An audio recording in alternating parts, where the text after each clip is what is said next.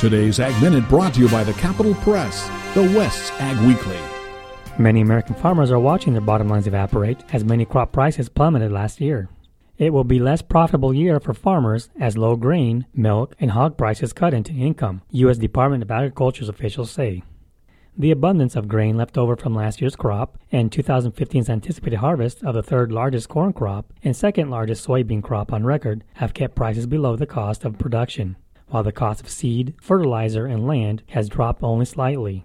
Net farm income is expected to decline thirty-six percent to fifty-eight point three billion dollars, the U S D A said in a report released August twenty-fifth. That's down from last year's ninety-one point one billion dollars and the lowest in nine years.